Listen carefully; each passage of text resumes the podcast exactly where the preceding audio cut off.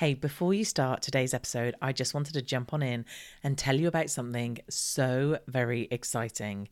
I am holding my first ever summit. The Rise Above Summit is going to be on the 20th and the 21st of March, and the tickets to it are free. All you have to do is register at theriseabovesummit.com. Now, I have pulled together the most phenomenal lineup for you. Honestly, it's like a who's who of the online world. So, if you have an online business that you want to grow, so you're either a course creator, a membership owner, or a coach and do offer group programs, then this is definitely the summit for you. You are going to learn everything you need to know from the best experts out there in terms of growing that business. Let me just give you a little rundown of some of the speakers that we've got speaking. We've got the amazing Amy Porterfield, who's going to be sharing with us about growing her audience and basically creating a million dollar online business. We've got the phenomenal Michael Hyatt, who is a New York Times bestselling author who's going to be talking to us about getting organized in our business. We've got Mike from the Membership Guys, who's going to be talking about using free content to sell your online membership. We've got Lucy Street from Adobe Express sharing the secret sauce of social media. We've got Graham Cochran, who's talking about a million dollar life giving business formula. And I do an amazing interview with him we have Adrian Salisbury talking about three keys to maximizing your on camera presence. We have Kirsten Miller, Mary Hyatt, Joyanne Boyce. Uh, we have Fifi Mason, Robin Kennedy. We have Kylie Lang, Melanie Moore, Jen Lena, Natalie Bullen, Liz Mosley. Like the list goes on and on and on. We honestly have the most phenomenal people. We also have various different activities that you can take part in that go from meditation to tapping to doing marketing in 10 minutes. So we've got lots of fun things, and there's also competitions to get amazing swag. So go and check out theriseabovesummit.com. It will be linked in the show notes or wherever you're listening to this podcast. Go and find it in my social media. Get your free ticket. And after you get your free ticket, you will be given the opportunity to upgrade to our VIP pass. And our VIP pass means that you can watch any of these sessions whenever you want. Because the one thing about putting on such an amazing summit with such a big and amazing lineup is that we can't fit them all in two days. And in order to fit them in, we're doing tracks. So you will get to pick between three different speakers of which one to watch live. And unless you've got the VIP pass, you won't be able to watch the speakers that you've missed. So do check that out as well. It's honestly going to be amazing. I am so very excited about it and I can't wait to see you there. You are listening to Your Dream Business Podcast, and I am your host, Teresa Heath Wareing. Hello and welcome to this week's episode of the podcast. How's things? I hope you are doing well. I am recording this off the back of a very busy week and the start of many other busy weeks. And the reason my week was so busy last week is I had one of my in person events and I have another one coming up in June. And I thought that would be a good topic for the podcast because often what people end up doing is, especially if they're a freelancer, one of their thoughts is to go and maybe teach to do the thing that they do, as in, like, if they do social media, that they might do an event to say, "I'll teach you social media for the day," and they might have in-person events. And and also um, another event I went to when I was a speaker, one of the lunch discussions was around um, whether or not uh, people want the in person stuff, whether they'd prefer the Zoom stuff, whether they're sick of the Zoom stuff. And there were some really interesting responses that didn't quite match up to maybe what I thought. So, this episode is going to look at my thoughts on events, how I've managed my own events, kind of the pros and cons of doing them, and also kind of what came up in this discussion and what the reality of running an event looks like. So, let me start by talking about the types of events I've done. Now, I have done two VIP retreats where I have taken people away for a number of days. We have hired a beautiful hotel and stayed away and worked on our businesses. And then I've done two in person day events, both in Birmingham, um, both at the same location, both fairly similar in structure, but different in terms of what I taught. And then obviously, I have spoken at an absolute ton of events. So I have spoken at huge, massive conferences where I am one of many, many, many speakers. I have spoken at smaller events. I've spoken at masterminds. I've spoken at other people's kind of events where they're doing something similar to what I do. I have literally spoken, I've spoken at events where it is nothing to do with what I do. They just bring me in to speak. I've spoken at networking type events. I've done everything, like literally everything. As I often joke, my first sort of speaking stuff, um, when people ask me about how I got into speaking, was in a play barn. For those of you who might not know what a play barn is, you are not missing out. But basically, it's like a ball pit type play thing for kids. And I did a talk for biz mums, and there was literally like three mums in there uh, in a play barn, and me. So it was wild, as you can imagine. But I really have done everything kind of, or oh, there's not much I can't think that I haven't done event wise. And I've spoken at events in the UK, in Dubai, in Greece, in Cyprus, in the States, in Ireland. So again, I've had a really good mix of locations as to where I've spoke as well, which again makes a bit of a difference. But anyway, this isn't about speaking. This is about what if you want to run your own event and the truth about running events. And I'll tell you the truth about running mine. So let's start off with kind of the type of event I run. So my event is very different. So I run an event where it's about really working on your business and also um, kind of spending that time focusing on you as a person as well and making those connections. Now, this last event I just did in Birmingham, and I have one coming up in Newcastle in a few weeks, which this May episode may have gone out by then, I'm not sure. Um, but one of the things I said to them, because I was thinking, like, in the morning as I was getting ready, that, like, I'm on the circuit, like the speaker circuit, and there are some people that come to every single event that I've pretty much done in this industry because they are serial event joiners and they love an event. Absolutely fine, nothing wrong with that. Great. But they don't sign up for mine. Now, I could take that very personally and think they just don't like me, and that's all right, that's fine. But then I thought about it and thought the difference with my event and a conference is that you have to work on your business. It's really easy to go to a conference and just sit there and watch speakers all day and have a lovely lunch and chat with people and do the party and the after party and all that jazz and say, I'm working on my business. When really you just sat in a conference all day. Now, some people will take what they've learned in that conference and they will run with it and do work with it and they will you know, really make the most of that time. Some people don't. Some people literally just have a lovely, jolly day out. And I just thought, I'm not going to attract those people.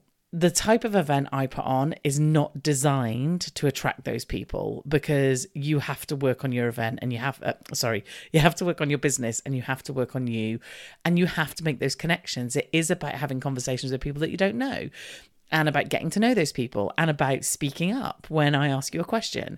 So that was the first thing that I found really interesting. And in one way, I almost feel like, gosh, my ego must be so big when I run an event and it's just me. But it's not me as, you know, come and hear me speak all day. It's me as a facilitator. It's me as a coach helping you do the work on your business. It's giving you an entire day out. Whereas lots of events out there, and of course, a lot of the events I speak at are speaker events. So let's just talk about the difference in that. Now, the first thing is, I don't think I could run a speaker event. The logistics in that is unflipping believable. So, and I have friends who run events that have speakers, and I'm sure if I had them on to talk about it, they would agree with me, no end. That you've got to make sure you've got the right caliber of speaker, the right type of speaker, and the right kind of person to come and speak at your event because it's your event with your name on it. So if you were to have some people come along and they weren't all that, then that's not going to be great on you. the other thing with having speakers is you're relying on other people. I know that I just have to get ready my stuff for the times that I need them. I am only responsible to myself, really. Whereas if I have other speakers, and it always blew my mind, like when someone says to me, I need you talking for this date, they always get it in for that date. And if I was them, I would always make that date sooner than when I actually needed it. But it blows my mind how, and I've spoken to many event organisers, how speakers don't get their talks in like until days before or even on the day. And it's like, what the hell, man? I could I'd literally have a breakdown. I couldn't cope with that. So personally, even though sometimes those speakers will bring in other people and those speakers promote your event as well. So even though that can help with sales, for me, I just couldn't cope with the stress of that. I couldn't cope with managing other people. Maybe one day, I'm not going to say never, you know, when I have a team to organize that and I don't have to do anything to do with it, then maybe, but I don't, I can't see it being a thing I ever offer, to be honest. So let's talk about some of the pros about having an in person event. So, some of the pros for me are that connection piece.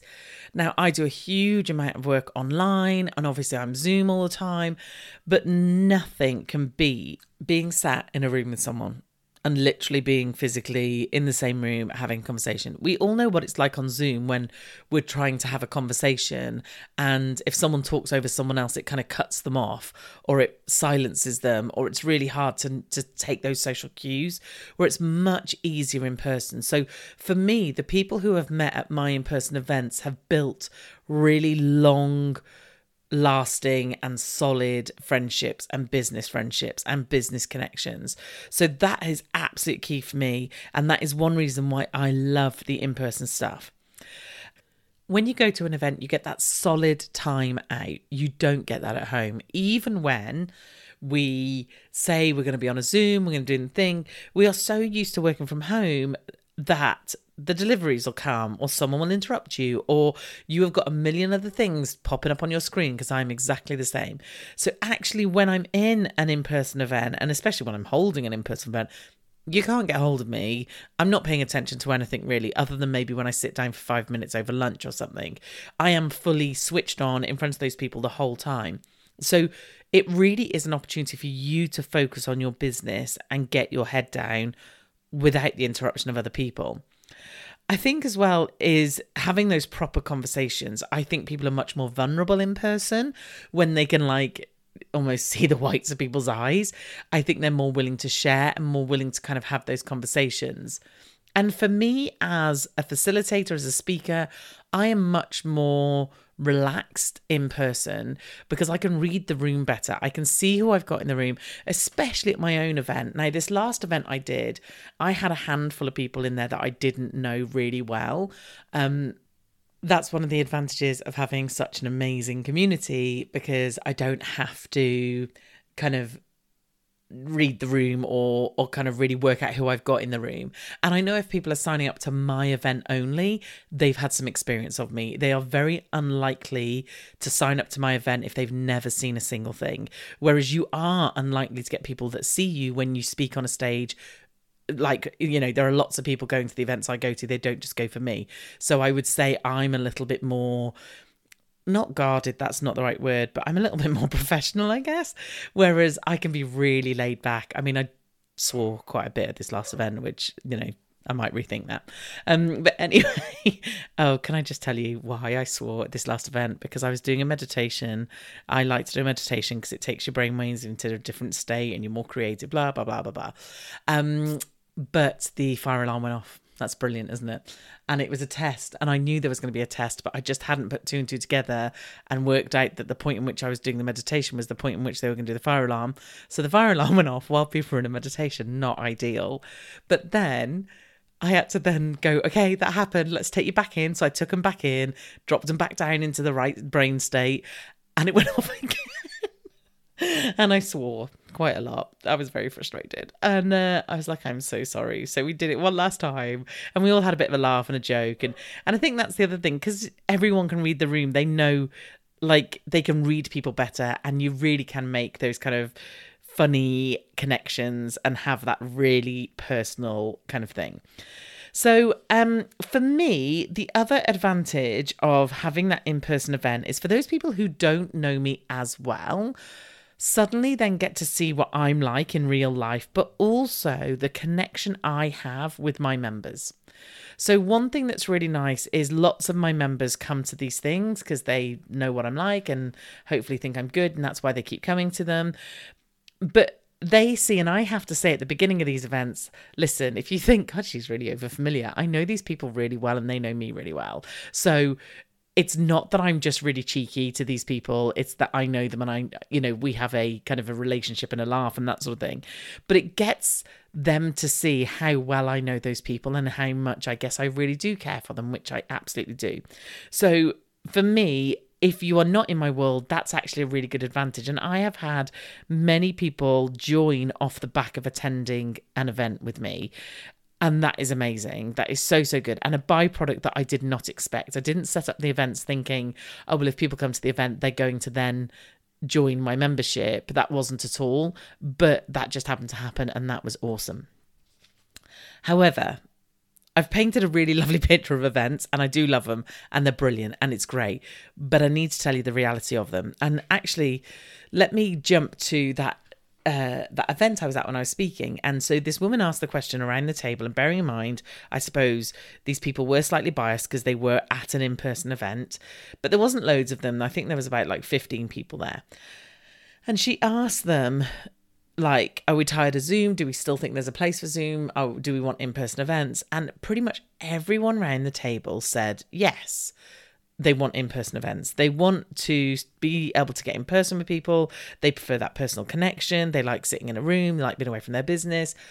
And I spoke to her afterwards because she invited people to say what they thought, and I kept my mouth shut, which is very unusual for me, um, because I kind of had my own thoughts on this as someone who has run events. And I said to her afterwards, find that really interesting. I said, obviously, it's a very biased group given that they're all at an event. I said, but in my experience, events at the moment are really hard to sell. And not just me. I had, I'm speaking at an event soon, and they actually sent an email out saying if we don't get more people signing up, then basically we have to postpone it. Um, I have been given some very expensive event tickets for an event in the States um, for free and they're not giving those tickets away for free if they are fill like if they are filling the spaces. There's no way. So genuinely i think events are really struggling at the moment. Like i said i knew i know a number of event organizers. And I sort of said to her, you know, I find it really interesting because people say they want events, and then she finished off the words, and but they don't flipping come. And it's really interesting of people want events, but they don't come, or and then this kind of spans onto the question of, and if you're thinking about doing an event, how much do you charge? Which could really kick off our pros because, in my experience, in my friends' experience that have events, there's no money in them. Like it sounds such a cool idea. Like my daughter was counting up the number of people coming to the June event and she was like, How much have they paid? And I told her and she worked it out and she's like, Why, mum? Obviously she's 13 and her idea of money and mine are very different. But um it's like, yeah, no, that's cool. But obviously, she's not taking into account all the other costs. So so let me just go back to the cost of an event. Knowing what to charge is a really interesting one. You charge too low, people think it's going to be rubbish, they won't turn up. You charge too much, people think I'm not paying that for a day. But bearing in mind, some people will pay from like £40 all the way up to £400 for a day event. And it depends. Like a £400 day event is probably many, many speakers. But in my mind, not that I'm slagging off a day event with many, many speakers. Like I said, I adore speaking, and therefore they are very much a key part of my business. But it depends what you want to get from that event as the as the person going. If you want to work on your business and come up with a strategy, then coming to an event of mine that costs around a hundred pound could be more useful than going to a speaker event when you just watch speakers and go, yeah, that was lovely and really inspirational, or gave me a few ideas, but actually I've not worked on my business all day. But if you want to be educated by as many different people, then definitely the £400 thing might be worth doing. It's a really, really interesting industry, I suppose, and sector is the events. Like I said, the event I'm going to in the States should have been £1,500 for two and a half days. Like, that is a lot of money. So, it's a really interesting one. So, but like I said, if you go too cheap, people either won't sign up because they won't think there's any value, or what I had the first year, last year when I did my in person event, my first in person event, not the VIP stuff, I went cheap and then people didn't turn up on the day because they could afford to lose the money. And that's not good either. So you're always going to get a dropout on the day, always, always. So the number of people who bought the tickets will always drop on the day. Some people won't attend. Now, the first event I did, I think I probably had about eight or nine people not attend. And this event I did just last week, I only had one person not attend. So actually, my dropout was really good for this week. Now, you might think, well, it doesn't matter. They paid their ticket. And yeah, in one way, you can look at that. However, as we'll come to, you're still paying for them at the venue. And I work things out based on the number of people going. And if people don't go, then it kind of can mess things up and I have to be flexible and tweak. Again, let's say you're putting on a multi speaker lineup where you've got two or three speakers speaking at the same time. If you don't get lots of people turning up live, then you're going to have empty rooms. So like I said, it's not just about the money, it's about the experience and the other people in the room. And the speakers, if I go and speak in an empty room, it doesn't feel as nice as if I go and speak in a full room. So that's the first thing is knowing how to price it. The second thing is pricing it enough to make you anything in your costs.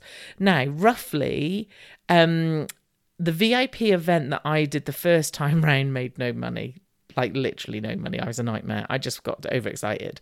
The second one made me a bit of money, but when I say made me a bit of money, it didn't pay me. It paid for everything physically that I had to pay out, but it did not pay my time. So if it had paid my time, then I'd have been out of pocket again. Um, the in person events have always covered themselves, but they never make a lot of money. So if I make like £500 off it, great but again does not include my time so and if i was to add my time i would never make enough money off it because some of the things you've got to think about is obviously you've got to think about the venue cost. And if you want a nice venue, kind of the cheapest that I found that includes meals, because quite honestly, I think you should include meals. People don't want to go and think, oh, I've got to go and find some lunch, or I've, I do not know where I am. I've got to go and search for something to eat. So I've included drinks, meals, pastries, all of that jazz. So the kind of cost that I've had it for is anywhere between sort of 40 to 50 pounds a head. So if you're putting that on for an entire day and then you're only charging them 100, you're if you're lucky you're getting kind of, you know, 40 or 50 pounds extra on top. However, you have to have a minimum number. So, a room, and this is the other thing to uh, understand, they will say a room can take 60 people and you have 40 in there and it's full. Like, I don't know how they squeeze these numbers in, but apparently they do. So, in my experience, the rooms always come up smaller than they actually say. But the room, so the room I've got coming up in um in June, I think the maximum number weirdly is 60 and I think my minimum that I have to pay for is 45. So that means that even at a higher price that I'm charging, my break even point, if I was charging £100, my break even point is about 23 people just to break even. Okay. And that's with no extra cost. That's just for the venue. So I have to get 23 people at the £100 mark if I just want to pay for the venue. So that's your first thing. The second thing is all your other little hidden costs that you don't necessarily think about. So for me, it's things like badges. I mean, you don't have to have badges. You can literally just have stickers. You don't even have to have anything. You you know, so that you could miss out on that. Any kind of swag. Obviously, when I did my VIP retreat, they had nice swag, like proper nice stuff because it was expensive. Um, I had some of that left over, which I gave to my my in person event last week, um, because I had the right numbers. But even if I don't do swag, I do workbooks. So there's the time in creating the workbook. Again, my time isn't included. And then there's the cost of printing those workbooks, the cost of printing the badges. And if you want their names printed on them, you're going to pay even more. Cost of things like lanyards for them to attach their badges, um, things like pens or pencils, if you wanted some of them. And then we've always had kind of some after event drinks. So this time we had it at the venue. So we had drinks and snacks after the event. So that was nice. So again, that comes an additional cost. So actually, by the time you add all these things up, honestly, events are not money makers at all. Um, the other thing about events is your cash flow, you're going to have to really watch it. At the VIP event and in the Newcastle event, the venues I chose, you had to put a deposit down, and it's a hefty deposit. So you're basically confirming the day and the date. It isn't booked until you pay a deposit without any money actually coming in for the event. So therefore, your cash flows kind of buggered straight off the bat. Um, you have to do a lot of promotion, lots and lots and lots of promotion. I am tired of promoting my events now because I had two that came very close together and basically I cannibalized my own event, which is not a smart move and I won't do that again. But because I had one in May already booked and I'd already talked about, it, and then when I spoke to Andrew and Pete and speaking at Atomicon, they talked about me doing an event around Atomicon. I then did one in June, which basically meant I had May and June. So obviously, if people were going to one, they wouldn't necessarily come to the other. So I basically cannibalized my own sales. Um, not ideal, but um, it feels like you constantly have to promote it, and I find that really, really hard. The other thing to bear in mind is you can have sponsors, and lots of the big events have sponsors. I have had sponsors for my events. Adobe has sponsored them. Um, However, one thing, depending on the type of sponsorship, you've got to have the numbers, and that's that pressure concerns me. Like if I've told told a sponsor that we get 100 people and we don't get 100 people, that would bother me and I wouldn't be comfortable taking that sponsorship. So that is another way of helping your break even point if you can get sponsors. But they want numbers and it depends whether you want that added pressure. Um, what else did I have? Uh, so yeah, lots to organise. Events are not easy. Even mine, which is only me, there's still a lot to organise. Obviously, you've got the normal stuff of sales pages, checkout pages, thank you emails, thank you pages. Um, you've then got emails running up to the event to go, hey, I'm so excited to see you. You then need to do the whole dietary stuff, and is there any additional needs and access needs and all that stuff, and then obviously you've got to report all that back to the venue as well. Um, so like I said, it feels like I should have ended on the pros, not the cons, because it feels like why the hell would anybody do an event? It is hard work, but I have to say, I adore being in a room with people. I adore seeing people in real life and having that personal connection. And I think it does a whole lot for them and their business and their connections. So if you are looking at events, I, like everything, I just don't want you to go in with your eyes closed. I want you to go in with your eyes fully open and understand this is the things that you need to take into consideration. Like I said, the biggest one for me is getting people there because right now, everyone I'm speaking to is struggling with filling events, which I don't understand. I love an event. I love seeing people. We were locked up in our houses for God knows how long. I don't understand why people are struggling to fill events. But I don't know, maybe you know.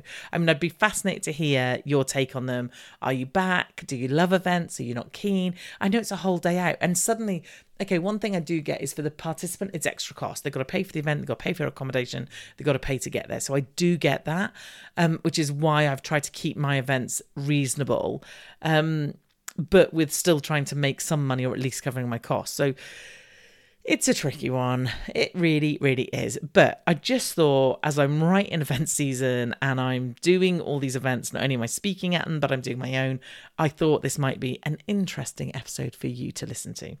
Anyway, I hope you enjoyed my ramblings about events, even if you've not thought of doing one. I hope it just gives you a little bit of insight. I will leave you till next week. Have a lovely, lovely week, and I will see you then.